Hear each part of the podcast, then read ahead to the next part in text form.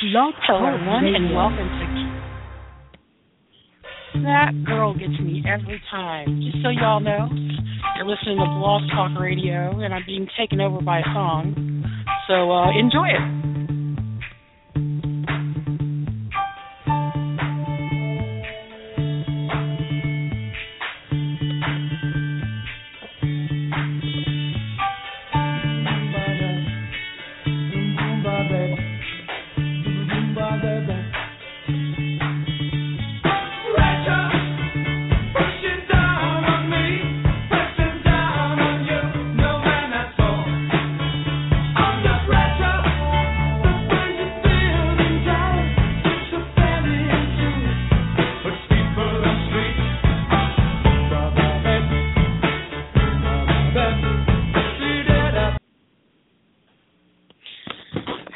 Everybody, and welcome to Candi and Company. This is Candi, and I just want to say that Blog Talk is haunted.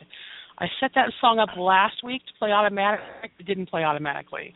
I unchecked it for this week, and it plays automatically. So thank you, Blog Talk, and your ghosts. And on to my co-host, Joe Minetti. Hey everybody, I'm the company, Candi and Company, and we have a great show. We have a great show today, tonight. We have two great guests. Should I introduce them, Candi? Yes, I'm going to go ahead. And, I think you yeah, should introduce go ahead and our lovely guest. okay, well let me read these introductions and, and get ready, folks, because these are two gentlemen with a, an incredible list of achievements. Our first guest I'm going to introduce is Trell Walters.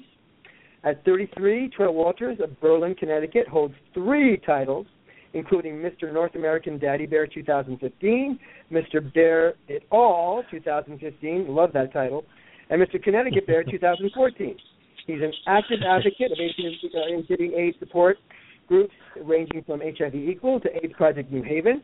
Trell has judged seven regional bear events, attended 19 pride events in the Northeast, Mid-Atlantic, and Southern United States, and in his own year attended 49 events supporting other organizations such as Onyx, Northeast Leather Family, Bears, Bikers, and Mayhem, Virginia Bears, Bear Hampton, Bear Providence, and Mass Bears, as well as attending several youth events including True Colors, one of my favorite organizations, the True Colors Conference, and the Dorothy Awards, which is coming up in March. That's a, a celebration from New Haven Pride Center honoring people who are leaders in the LGBTQ communities.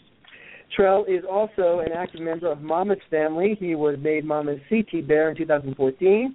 He's a past board member of the Northeast Ursuline and is presently member of the Northeast, uh, member of the Ambassadors to the Bears of Color Family Reunion in Fort Lauderdale, Florida. Trell's into many different kinks, uh huh, and he's happily collared, a happily collared boy to Mr. CT Leather Tom Matt, and married to Harry Walters, which we all know and love. That's Trell. Trell, wow, wow, fantastic. Thank you for being here. Now, oh, uh, thank you. All for right, having and now that we've written Trell's autobiography, uh-huh. Should I go on to John You've done John? a lot of things. Wow. Absolutely. Trell is fantastic, and Trell is somebody who I, I love dearly. Uh, I've done a lot of work with him uh, and worked and watched him do incredible work dedicated to all the communities. Um, he's a he's a great guy, and he's a fellow Connecticut guy like me. I was raised in New York, but I currently live in Connecticut. And what a segue uh, to go into John John now, who is a New Yorker, a native New Yorker. And let me give you John John's uh, info and introduction. John John is a Puerto Rican Sicilian native New Yorker. He is Mr. Rock Bear 2015, becoming the first bear title holder representing Rock Bar, New York City, located on Christopher Street in the West Village of New York City. Uh, John John was a long-standing member and former president of Onyx Northeast in Onyx, New York.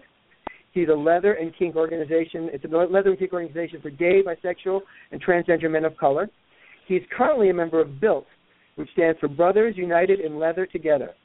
Throughout the past couple of years, John John has helped to build relationships in the bear and leather communities.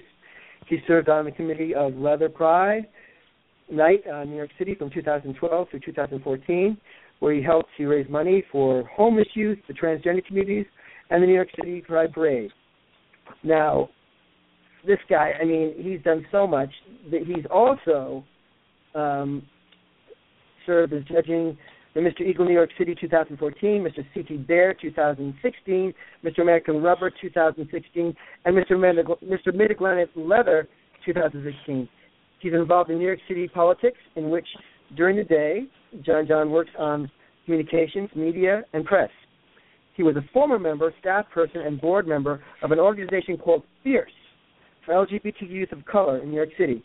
He's an active in he's active in the LGBT um, movement, organizations uh, organizing for queer and trans people of color, working against gentrification and displacement, and an active participant in the anti-police brutality movement, organizing cop watch sessions. Fantastic. And I remember uh, joining John John with um, some other friends out in New York City for the uh, Black Lives Matter protest that we we uh, joined all forces together. He's a great, great guy. Yep. And wow, I'm out of breath. Wow. well, we have a we have a fantastic show, uh, some really great guests. But before we go into that, Joe, I'd really like to know a little bit more about how Black History Month got started. Yes. This show is about honoring uh, Black History Month. February is the beginning of Black History Month. Let me give you just a little blurb of how this all started. Black History Month began as Negro History Week, which was created in 1926 by Carter G. Woodson, a noted African American historian, scholar, educator, and publisher. It became a month long celebration in 1976, not too long ago. The month of February was chosen to coincide with the birthdays of two very distinguished gentlemen, Frederick Douglass and President Abraham Lincoln. Now, we all, you know, President Lincoln, fantastic man. He was he was a a chief player in in uh, freeing slaves, but Frederick Douglass, this is Black History Month, and he was a distinguished man of color who really brought about a lot of change. So I want to give him a shout out. Frederick Douglass was a social reformer, an abolitionist, a public speaker, writer, and statesman.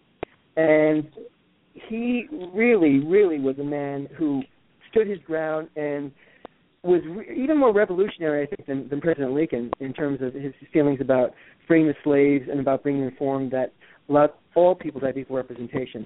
He once said, uh, "I would unite with anybody to do right and with nobody to do wrong."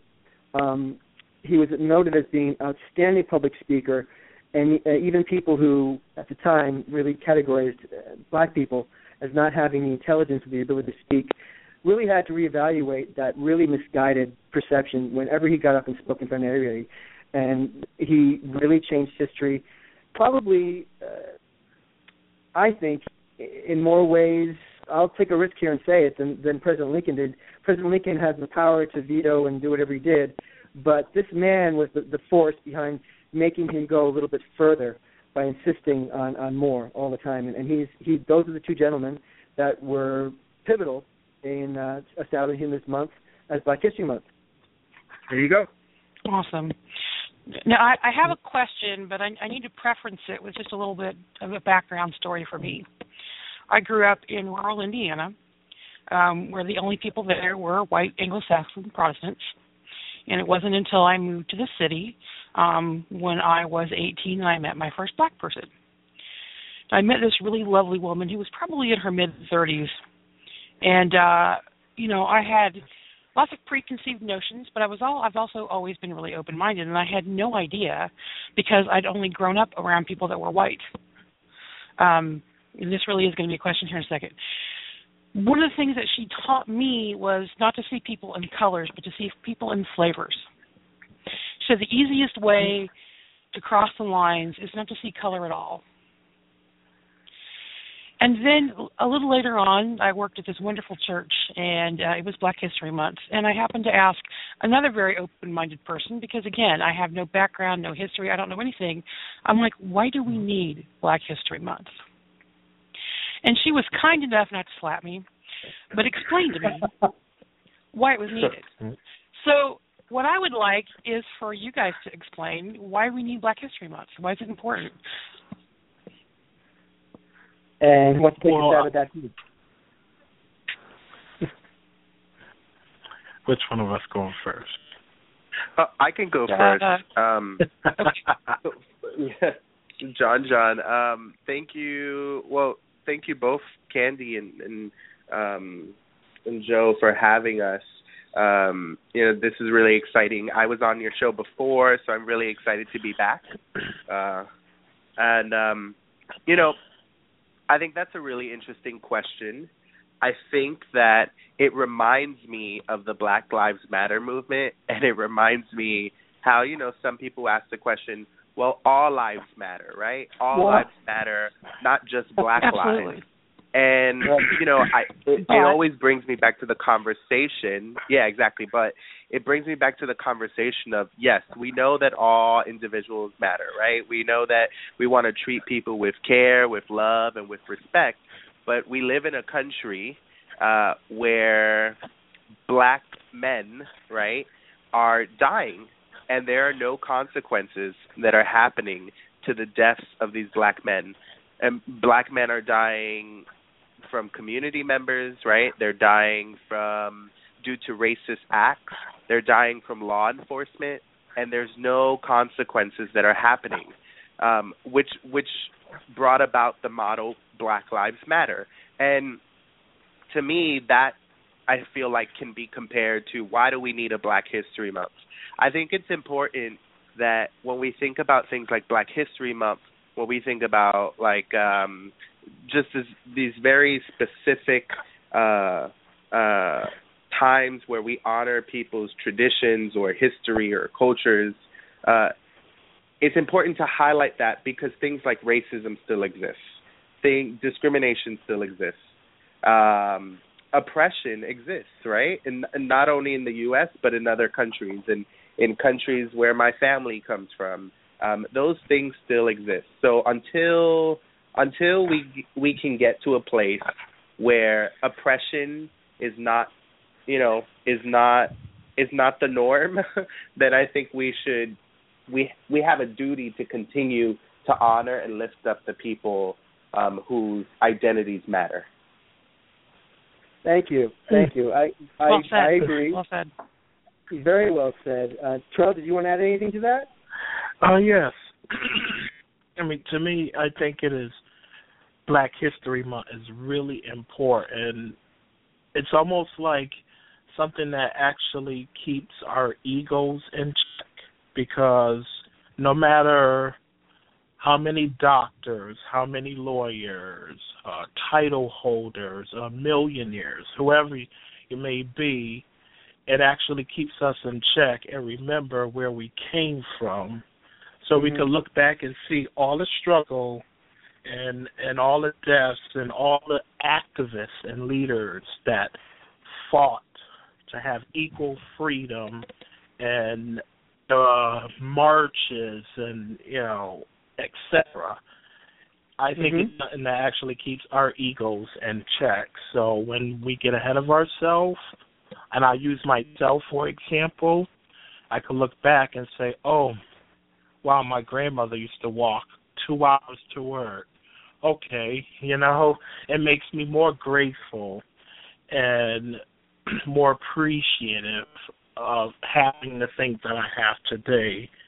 Um, Mhm. That's why I think um, Black History is really important, and not just to compare, but you know, for the next generation coming up. Um, Mhm. you know, it's a different world out there.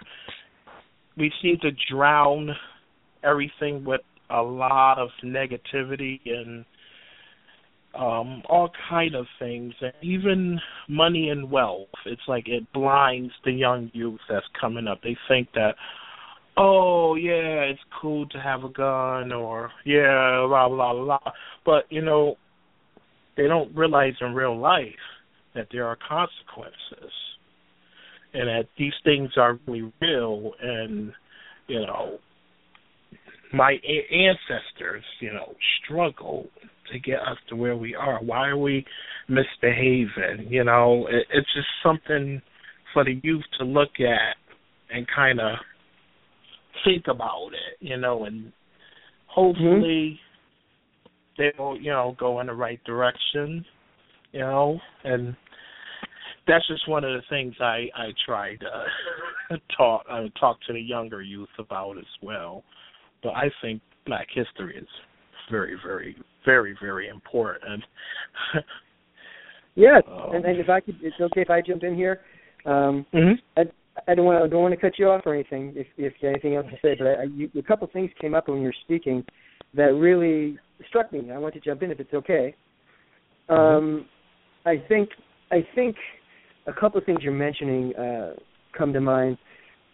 I, whenever there's uh, people of privilege uh, want to live in privilege, uh, one of the Mhm. best ways to stay in privilege and to keep people who don't have privilege or have a history of not having privilege oppressed is to uh, erase history and to allow us to Mhm. not remember and to encourage people not to be connected to Mhm. history and to just be connected to what happened five minutes ago or what's trending or what's current without understanding how we got to where we are and, and the struggles that still continue. Like John John said, and I think you said as well, uh, we've come a long way, but oppression, racism, and violence against uh, black communities, it, it still does exist uh, in, in lesbian, gay, bisexual, transgender, and straight communities. Um, Mhm. I think the disconnection from history that I'm seeing it concerns me. I'm I'm not a young guy anymore. Uh, I'll be 54 in April, and I've seen change, but I am concerned. One of the changes I've seen is something uh, that came to mind when both of you were speaking. I'm seeing more and more of a, and you can jump in and disagree with me if you want to. Uh, you know, I I I see uh, more of a a different political swing than the Harvey Milk generation that I grew up with. I grew up with a generation that was about never blending, about that it's good to be radical and stand out. And um, the current message I'm hearing is very different, not worse, not better, just different. Uh, where it's, Mhm. we're just like we're just like everybody else, or uh, yes, we do blend, and we're just one big family. Uh, we just had that actor Stacey Dash trying to encourage people to forget about the BET and Image Awards, uh, saying that we don't need that because we all uh, we don't need to segregate and and stand out as, as without difference. Um, the danger I see with that, which I think you both were addressing, is that it it really negates the very powerful differences that do exist. We don't get equal treatment. We are not all equal. Uh, we can be united, but we can be united in our difference. I think, and I'm very concerned about uh, what I see as this big assimilation movement. Uh, which it's wonderful that we blend, but some people can't blend. Uh, some people will never be able to blend, and some people should be able to be appreciated for the ways that they're different and stand out. And we should recognize the differences that still do exist. Uh, the disconnect from history that's going on recently, and the encouragement to ignore it. Um, I I don't know if that's actually accidental. I don't know if any of you have any feelings politically, socially about what you're seeing, or if you disagree with that. But I'm seeing it more and more. Anyone jump in? Disagree? Agree? Yeah, for Yeah. I- I mean, I no, go ahead, Trell. Sorry.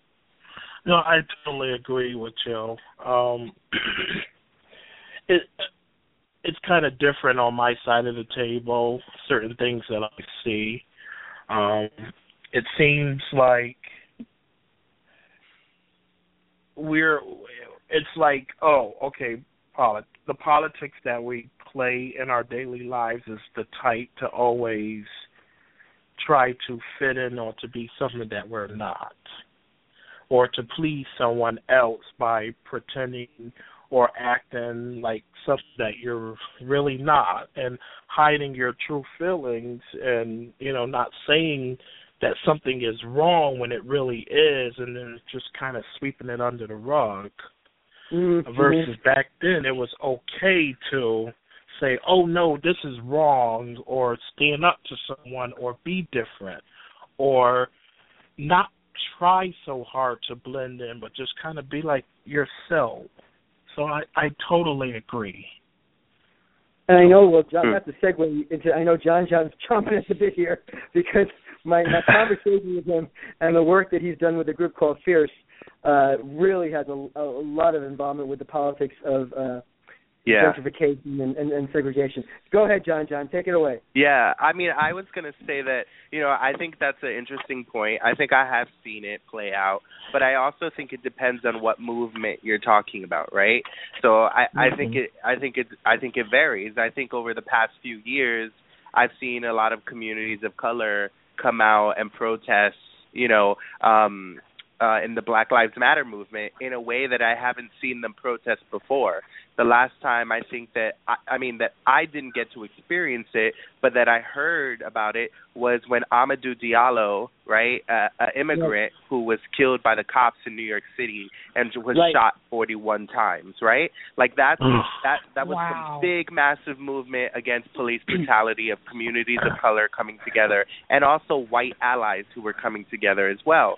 And then I think that there was a little die down where how people were responding and I think things kicked back up, right? I think that we look at yesterday actually I wanted to bring this up because you know, we're celebrating Black History Month and at the same time we're also trying to get justice for black lives that we lost.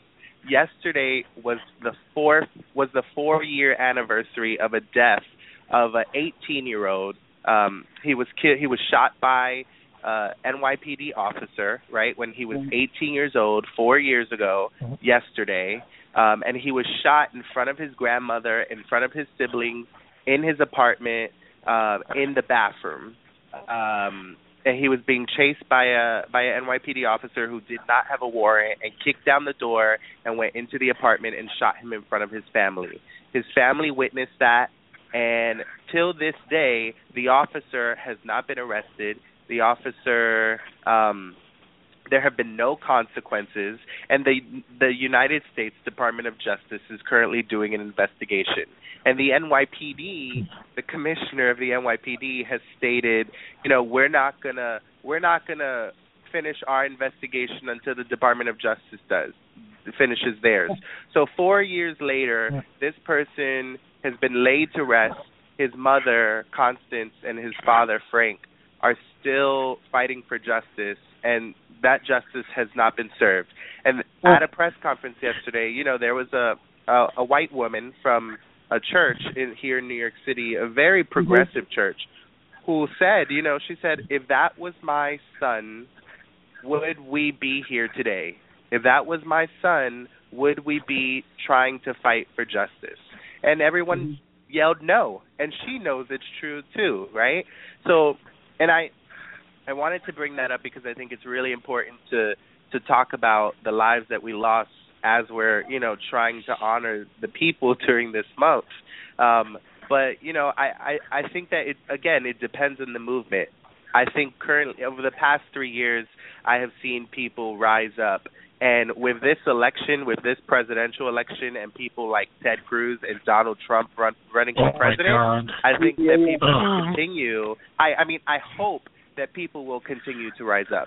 But the only thing I will say is that sometimes I feel like people personally feel like they have to blend in because they have fear. And usually, usually that's what I've noticed. People blend in when they are afraid of change, when they are afraid that if they make some change, that they're going to be, you know, disciplined in some sort of way, especially if they're a black person or if they are a gender nonconforming person or if they are a trans person, you know, over the past 3 years, you know how we have had so many transgender women of color, specifically African American women of color who are trans murdered.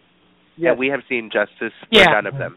It, it's it's Terrible. it's it's a shame. You know, it's it's mm-hmm. it's disgusting. It's so, you know, and and people are organizing, but of course, you know, mainstream media will only will only highlight what they want to highlight.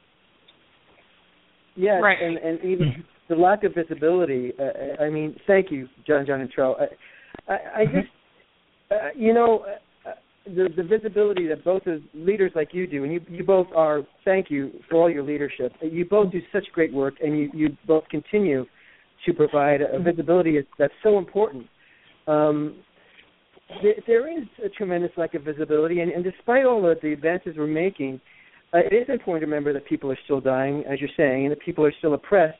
I mean, uh, when we're talking about transgender people, I think of all the transgender people of color who've been victimized and who have made such great strides towards helping us to embrace pro- progressive change, and then we get forgive me for going here. I'm sorry, guys. I got to go here. you, get, you get a white woman like Caitlyn Jenner on the cover of Vanity Fair. as as a, as a Mm-hmm. Yeah. leader of transgender people. I'm like, what is this all Yeah. about? Yeah. And Yeah, and it's my, yeah, Yeah. yeah. Yeah. Go ahead. It's it's typical media though, because the media is only going to put out there what they can sell. Yeah, exactly. and also with John John. But let John me- John, I wanna- do. Go ahead. Uh, I was going to say I, I want to play devil's advocate for just a second. Um, most of us know about the big standoff in Oregon, and I pose this question. I want to pose it to you. If instead that so-called militia was made up of black women, do you think it would have the same results that we have this time?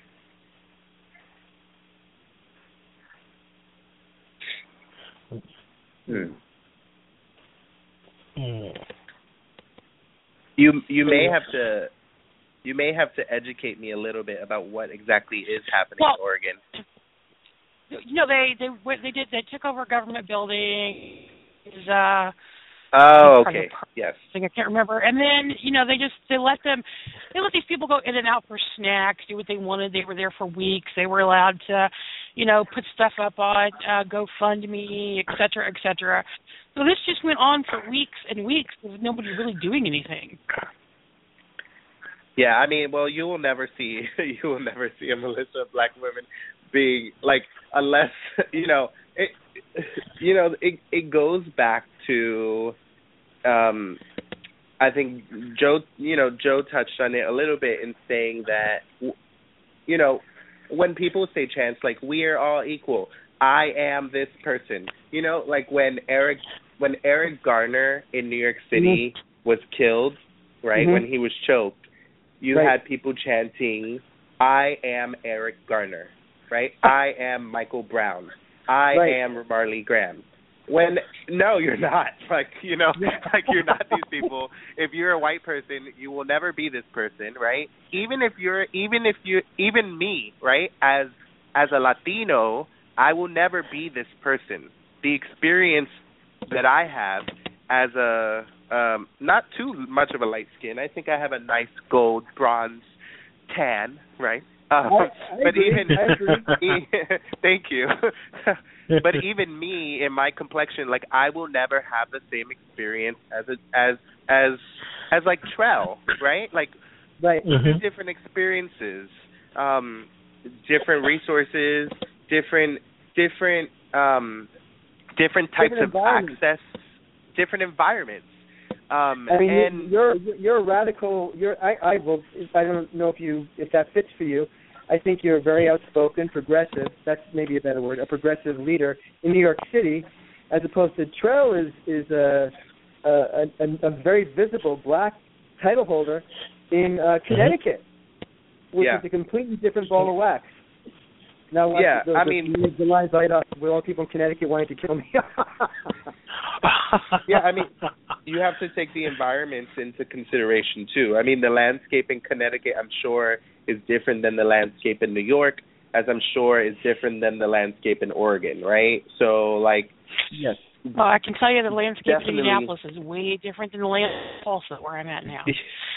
yeah. oh Yeah. man. And I, I, I've had the benefit of, you know, I, I grew up in New York. New York is actually a lot of people uh, may presume because all my relatives are in Connecticut that I I'm a native Connecticut guy. I'm not. I grew up in New York, and the first 24 years of my life, and then the next 24 years I spent in Los Angeles, and then I moved back here to Connecticut in 2010. So I and I spent a blink in Florida for maybe three months in the St. Pete area. Uh, they, they're all very different politically, socially. Yeah. Uh, but very important point you brought up that I think people, and I was thinking about this uh, for other reasons other than the discussion we're having right now, but it's very, very powerful. You can never, I don't think you can ever negate the fear that a person who is genuinely in danger or oppressed or who's been uh, bullied or who's who's a target because of their difference or for any particular reason has experiences. And and people who don't have to have that experience really get desensitized with the privilege they live in and just become accustomed to not understanding the fear that would make a person want to remain invisible uh, maybe have survival needs Mhm. Mhm. uh, and yeah. make a make a person uh, want to stand back, not because they're necessarily apathetic, but they're generally doing that because they're in survival mode. Yeah.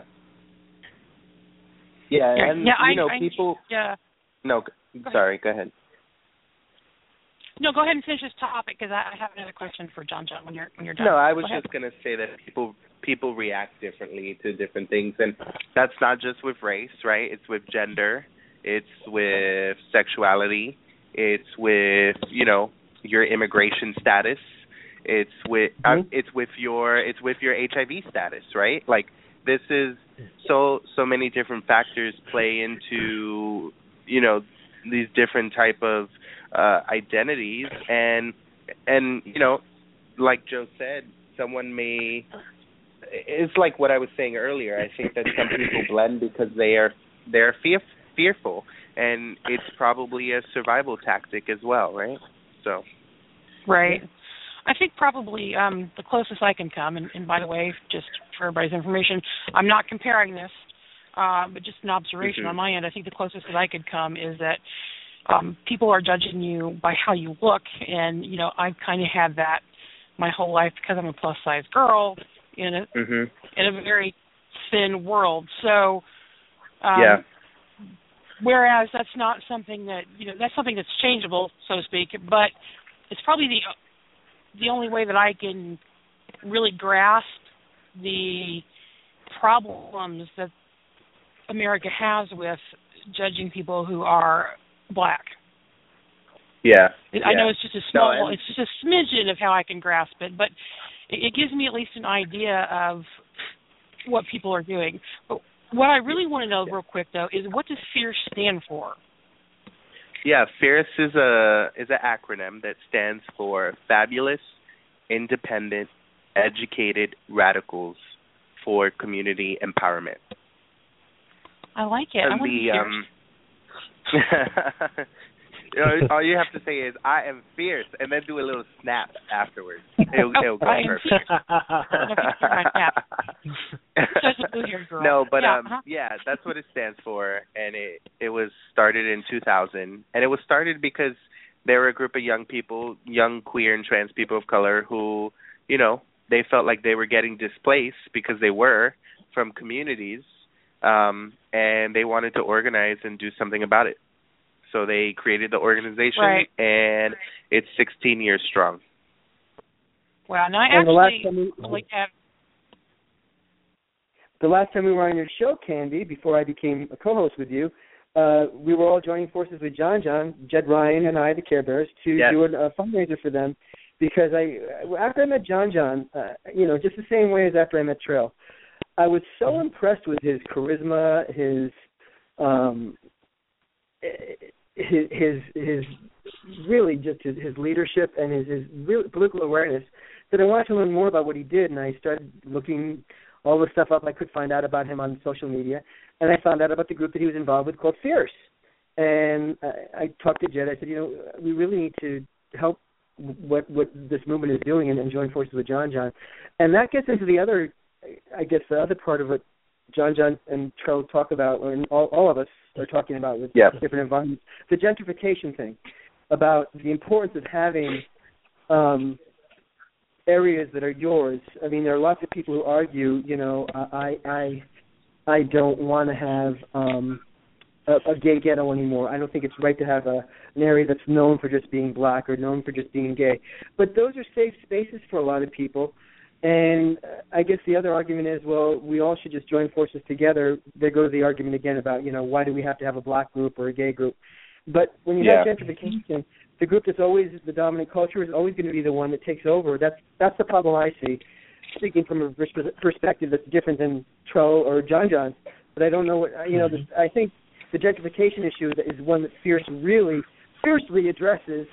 That I think is very important. That a lot of people uh, maybe uh, don't want to deal with as as, as uh, assertively as as Fierce does.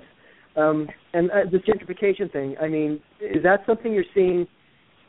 come about more powerfully now, or has it always just been there? Uh, I, I have different feelings about it. I mean, you know, if you have been to the West Village before in New York City, the West Village six years ago looks very different from the West Village now, right? There are there are many just one example is there are many bars in the West Village who have started to close their doors, right?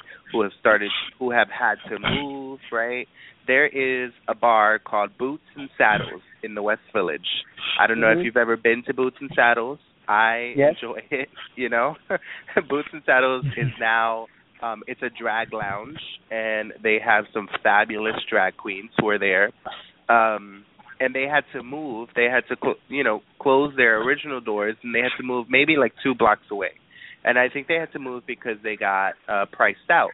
Uh because just you know, the the the West Village is becoming very expensive, and people can't afford to live there, um, and they can't afford to have their business there.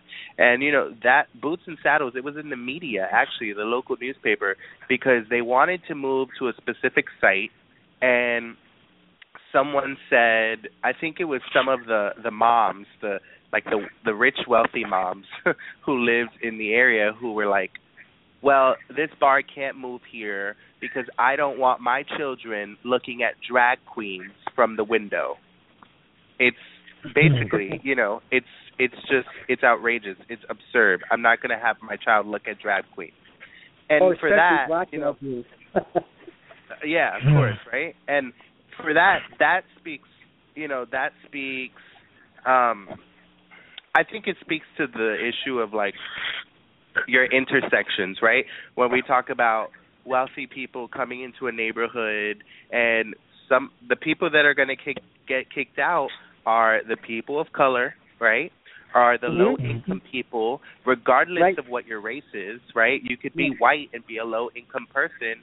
You will be moving out too. Like you're going to get kicked out too.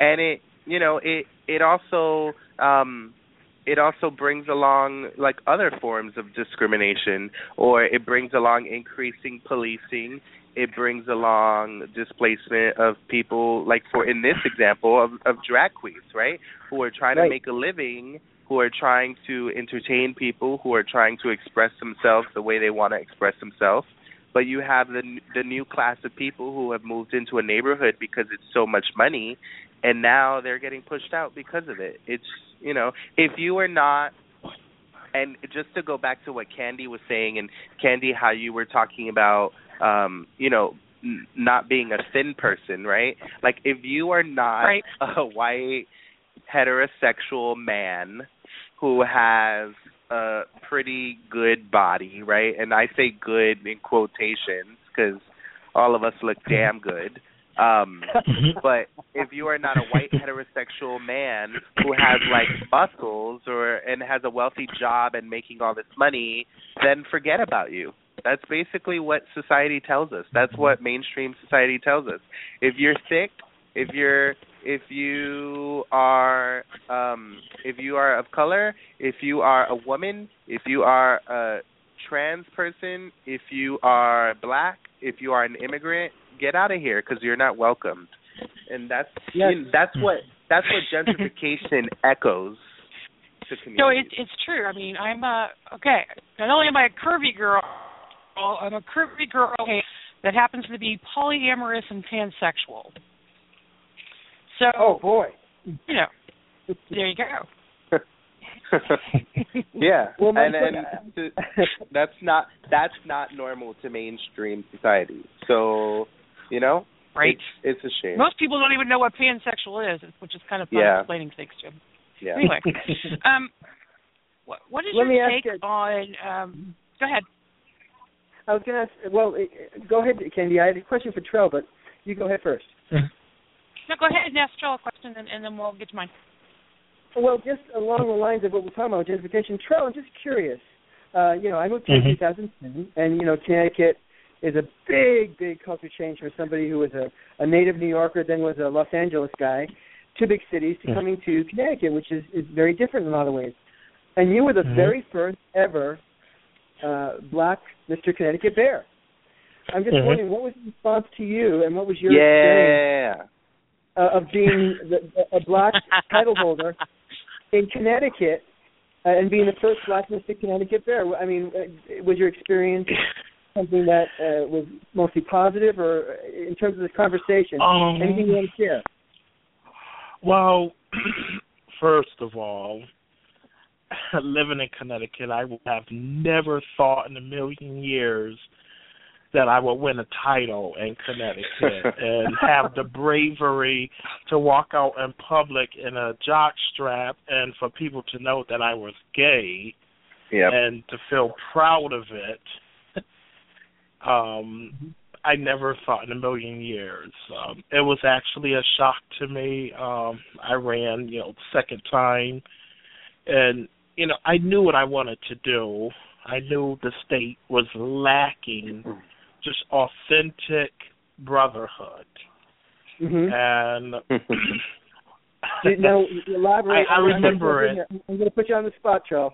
Uh, Mhm. you, um, so your experience with Connecticut, I don't want to put words in your mouth, but just help me if, if I'm understanding what you're saying.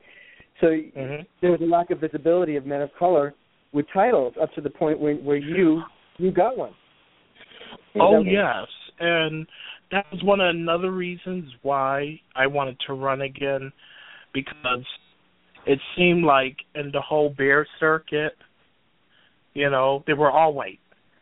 Hmm. You know, That goes across There were the no- board. I, I want to get Connecticut a break there because I got to say I saw that across the board in bigger cities too, like Los Angeles and New York. I saw the same type Mhm. of thing. Only recently have I seen it changed with little baby steps with people like you and John John. But I've got to say the big the big criticism I always heard, which was I I think justifiable and, and honest, was that in the bear community and the visible title holders, even the leather title holders, there was a lack of people of color to a Yeah. tremendous degree. Can, can, just really quickly, uh, j- just a few things. I want to say that when when I heard about the Connecticut, the first time I heard about the, um, well, at I forget what what when it was when I first heard about the Connecticut Bear Contest, um, and just Bear title holder. But then when I found out that Trell was Mr. Connecticut Bear, I was like, what? A black brother in Connecticut? What? like, times are changing. Like I did not know they existed. Uh, so and you know it was. know that we all love chocolate. Ex- I love chocolate. I love Really? chocolate. I mean, I- come on, who doesn't love chocolate? Exactly. And then, So I and mean, then we had, we had I- another title holder, I- Omar, who was a man of a Latino man, who was Mr. Connecticut Leather, the same year that Trell was Mr. Connecticut Bear, and we had Dave Yeah. Gonzalez, who was another Lati- uh, man of color, a Latino man. Uh, so progress is happening. That's good, but uh, it, it's just beginning. It's relatively, you know, new. And so there's- it's, saying is, Connecticut has some chocolate caramel sexiness going on. oh yeah. excellent, excellent. And John, Well, you know, Mr. yeah, Ross like- there. Wait a just minute, the no, other I- thing, I- Joe. All three of you have titles, and I don't. So somebody's going to have to give me one because that's not fair. hmm. Yeah, but We'll- we'll get- is- we have to- we- you got to think about this and make it a good one. Um, yeah. but um, you know, when uh, to the point that you were saying, Joe, about Los Angeles and even New York, because I remember coming out in the in the leather community, leather and kink community first, and the first place Mhm. I went to was the Eagle Bar, the New York City Eagle Bar, Yes, right? And I was like, it was there were, I only saw white men there, and Yes. and then I went to the Rock Bar, and that's when I started to see a little more diversity. Right, there were still again many many white men, many many white bears and cubs and otters, and um, little by little is when I started to see more come out.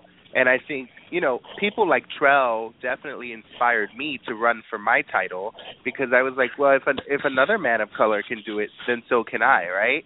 And then I ran Mhm. for Mr. Rock Bear and then got that title. So that was really exciting.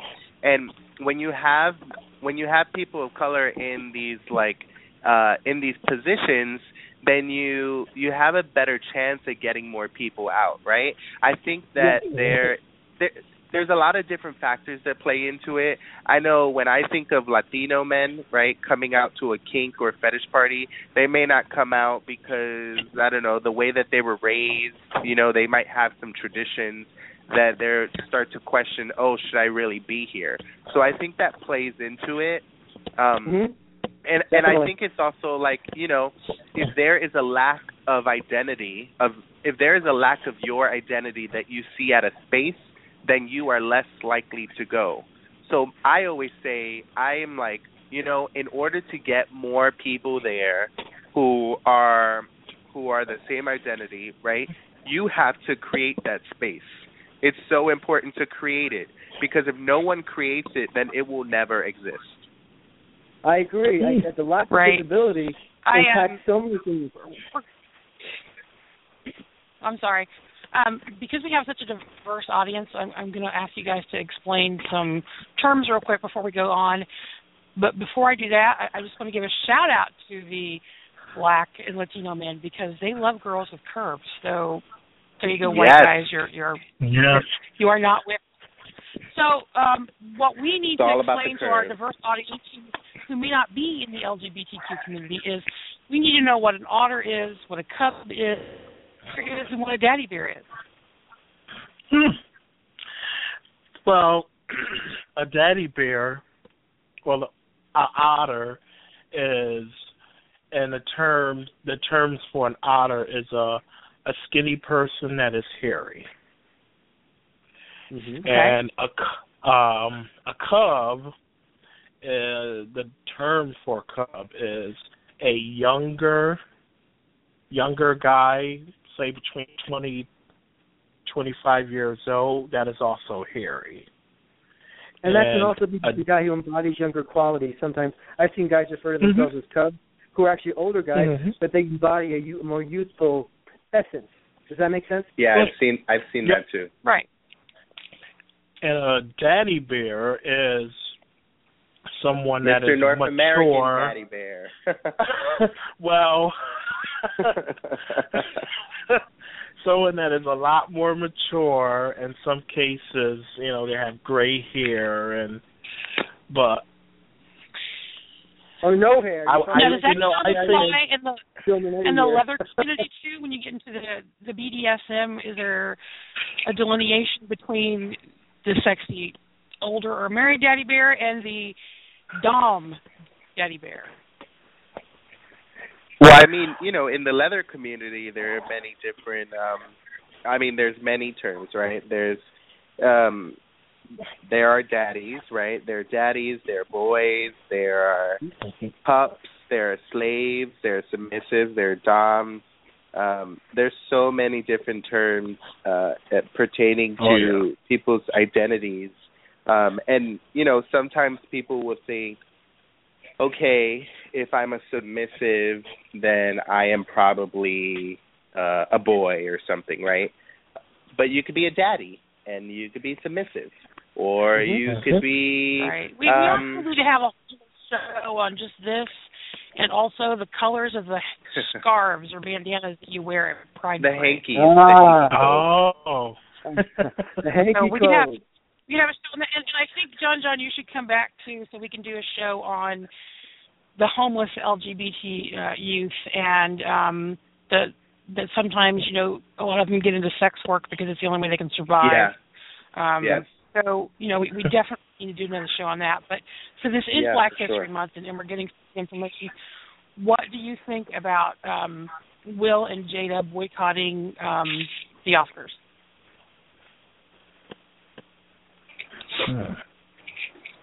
I mean, I think that, of course, I think that people should do. People should do what they feel is best for themselves, right? I I I understand both narratives of that conversation. Um, in terms of uh, Jada and Will, I understand their side, right? And like, you know, if if the Oscars are not going to have people of color be nominated, then we're just not we're not gonna we're not gonna continue to promote it. We're not gonna continue to to be a part of it. But you need to be able to create a space that will do that, right? And there are Right. spaces that exist Right. like that already, like the BET Awards, which which uh Stacey uh, Dash was saying we didn't need anymore, right? Or Right. or or or just some of the other awards. There's there's there's those spaces exist, but then we need to be able to um make those spaces greater, right? And then there's the other narrative of like, you know, no, if like we're gonna create this we're gonna we're gonna create this space um and we're gonna be here to make it what we want it to look like right we we want to Mhm. take over um so i mean you know i think i think it's like to each his own. I think both narratives have really good points when it comes to that uh when it comes to that topic. Um i think that folks just need to be strategic. It's kind of like when uh you know we talk about well that's when we talk about gentrification right? But then we still Right. put money into certain things that that we still put money into businesses and companies that push our communities out. So it's like okay we talk about it but we're still like feeding into it so but then we have Right. to do it because we have to survive right a lot of these uh uh actors and actresses of color they have to be a part of the Oscars because they need to make their money, right? Like they Right, need to support their livelihood. And I'm not I'm not going to judge them for doing that because I know how hard it is to to to survive. So, you know, I I think there has to be a balance in both arguments. I just Good I just want them point. to That's- adopt me. That's, that's a double edge. That's a double edge of activism. act, act, act, act, activism is is based on uh, two different sides. There's a side that if you don't make a protest and take a stand and take a radical stand, sometimes change will never happen, and, and, and that's one perspective. And sometimes you you have to be strategic and be a part of a system that's not exactly working with you as much as it should be in order to at least be visible and have a, a livelihood and have an ability to be Yeah. a part of moving forward. It- It's a very tough Yeah. uh, dilemma. The only the only other thing I will say though about that is that I just you know I find it really funny and I find it really interesting that you have actors like Jada and Will who are talking about boycotting the the Oscars for not having people of color nominees but I'm like, hey, where are you when these black people got killed? Like, you know, I'm like, can you Mhm. please, can you please add your voice to, not to say that the Oscars is not important, right? Because I just finished talking about livelihood and surviving, but also, can you also put your voice to the people who lost their lives because of their skin color? Because the amount of success that people like Jada and Will have, if they put their their voices to movements like the Black Lives Matter movement, then I think we would have a stronger movement, right? Like if we have people who already have some sort of stake in mainstream media or in Mhm. um or in just society, then that that makes our movement stronger. So I just wanted which to is add what that. which is what you and which is I think Yeah. what you and Trell do beautifully. You lend your visibility and you lend your presence to very important causes and movements that help lots of people in, the, in our communities, plural communities, Yeah. Not just one community. Uh, and you you help you you both have help people with HIV AIDS outreach, uh, outreach that helps LGBTQ youth of color who are homeless, all different transgender people. I mean, you have been, and I agree with you. When you have a spotlight, you really have an opportunity to to use it to make a difference for more people Yeah. than just what benefits you. And I don't know Yeah. that many people. I guess that's the difference I'm seeing with a lot of leaders and title holders. Um, that you guys really raise the bar because some of the title holders they don't always do anything that, unless it it really is a very insular kind of a, a situation where it benefits a very insular part of their lives. Where you guys really do outreach that impacts so many other people and allows change to to happen. I really applaud both of you very very strongly. Thank you. Awesome. You are welcome. And of course, it wouldn't be an evening without Andy asking a question. That's inappropriate. so, fact or myth? Black men are showers, not growers. I can answer that question. you want me to Well. answer based on my experience? oh wow. um, Um. I told you as to be someone who has had as someone who has had his share of chocolate, you know, I think that I think that they go both ways. So, and I don't mind either. So I'll just put it out there. okay, now now Speaking of Cheryl putting- has to answer, and then- and then we'll go to Joe. Go ahead, Trell. Cheryl. Is there option C? Mama wants, Mama or wants to fiction or both. Is there a percentage of one over the other? How's that? Oh, That's a tough one. Um, you, I'll, I'll just say both because I've seen it all. I mean, well, and before you know, they they create the stereotype. You know, they Yeah. always say, "Oh, well, Yeah. you know, he's black, so oh, he's going to be true, it's true. huge and hung." and in some cases, that's a false. You know, it's kind of it pretty much is their national background or their genes. You know, you I know, was I mean, really either when I they're black out or was white. big bit of information, by the way. what Mhm. What's that? I said I was very young when I found out that disappointing bit of information, by the way. Well, Speaking, speaking of someone who, who, who, whose career started out in being objectified as a as a bear pinup and a adult film performer, I can't. You know, we all objectify each other, and, and we we strategically use it to whatever benefit, as, as John John was indicating. I used it to try to do outreach later on. I also used it to do whatever pleasure I I was in, imbibing in at the time. now, as, as we're closing, um, I just want to give you guys a chance to shout out about any events or things that are upcoming that you want to invite people to take part in, support. I know there's a lumberjack event coming uh, on February 27th at a club in Connecticut called Partners at 9 p.m. that supports True Colors, uh, which is an LGBTQ youth support group that's very near and dear to my heart. Trell, uh, anything else in Connecticut coming up you want to give a shout out to? Yes. Um Mr. Connecticut Bear Contest is official on August 5th through the 7th at the Four Points in Meriden, Connecticut. Um, Excellent. And we want to will- encourage the tradition of diversity to continue that Connecticut has been moving forward with, with so many wonderful men of color like you getting titles. We want to encourage more visibility and more, more men to participate of color. I hope that continues. Oh yes, I hope so too. And you know, not not just you know a person of color, but you know anyone that's having you know body dysmorphia or you know Mhm. feel like that you know oh I'm too skinny or you know someone that feel like they just don't belong or they're nobody. No, we want you.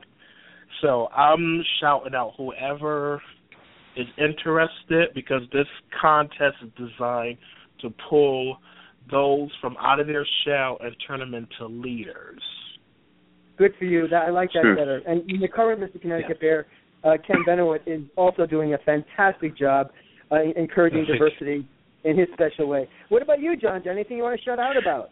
Yeah, I mean, you know, before you go to Mr. Connecticut Bear in April, specifically April 8th and April 9th, is the Mr. Rock Bear 2016 contests. Um, so I was crowned Mr. Rock Bear last year, uh, late March, becoming the first Mr. Rock Bear, um, who happened to be a Latino. So that was exciting. Um, Yay. so, you know, we'll have our next Mr. Rock Bear contest. We have quite a few contestants already. Uh, April 9th is the contest. It's a Saturday from 8 to 10 p.m., um, and there will be ASL interpretation. Um, and, yeah, and Trell is actually one of the judges for the Mr. Rock Bear contest. So you'll get to see both of us in the same night. Oh yes, yes, worth the price of that Hey. alone. Just for that. That's awesome. Yeah. You know, Wonderful. is there anything um, that either of you would want us to know uh, in closing about uh, Black History Month, or any any misconceptions that you want to clear up? Yeah, I mean, the the the la- the two things I wanted to say was um, the first one is that Black History Month is very important, but it's also not the only month that we should be celebrating people, right? Um, Right. and, and not just and there's two pieces of that, right? Talking about the folks who came before us, and also just celebrating the folks who are around now is really important. Um, and then the second thing I was going to say is, you know, all this talk about media and stuff. Uh, Candi and Joe, thank you very much for having this topic on your show tonight because I think that it's it's people like you and it's entities like this that when you when you take a topic like this and you bring it to your show, you know, it helps to talk about the issues, right? So you are doing uh an amazing job at like educating people who may not know about certain things. So I commend you both and I commend you Candi for for just having this as a topic on your show. So thank you again for having oh, well thank you. No, it's, Thank it's you. been my honor and my pleasure. Thank you.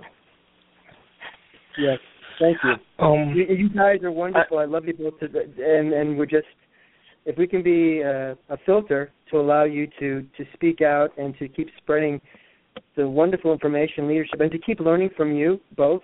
Um, I'm all for it.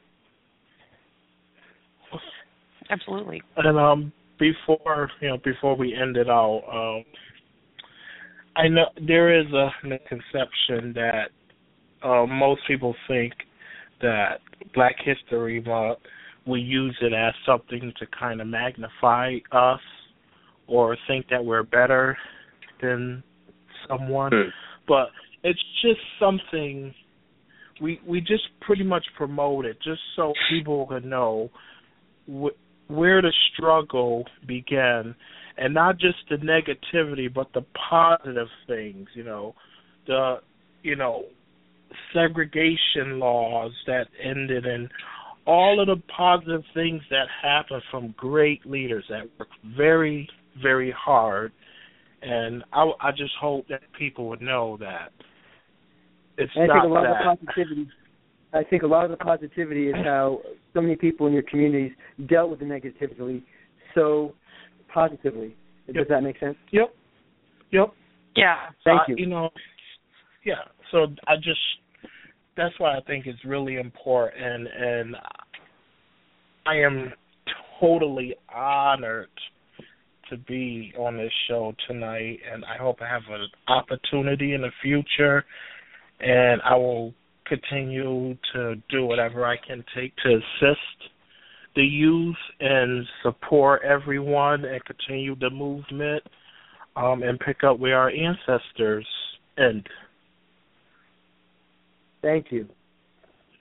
Thank you. Um, and, and remember, people, Black lives do matter, and not just because they're yummy chocolate. Okay. Thank you for being on the show, John, John, and Trell. Uh, Thank I you. really love you both tremendously, and, and, and keep just being just keep being awesome, and keep letting us learn with you. Thank you. Thank, Thank you. you. I want to thank everyone. Thank you for the great guests and my co-host. I want to thank everybody for listening. Remember um, that you can download this for free in the iTunes store. You can also place this podcast uh, on your website or share it with your friends from Facebook or Twitter. And remember to tune in next week, and we will see you then. Good night, everybody. Good night. Good night. Night.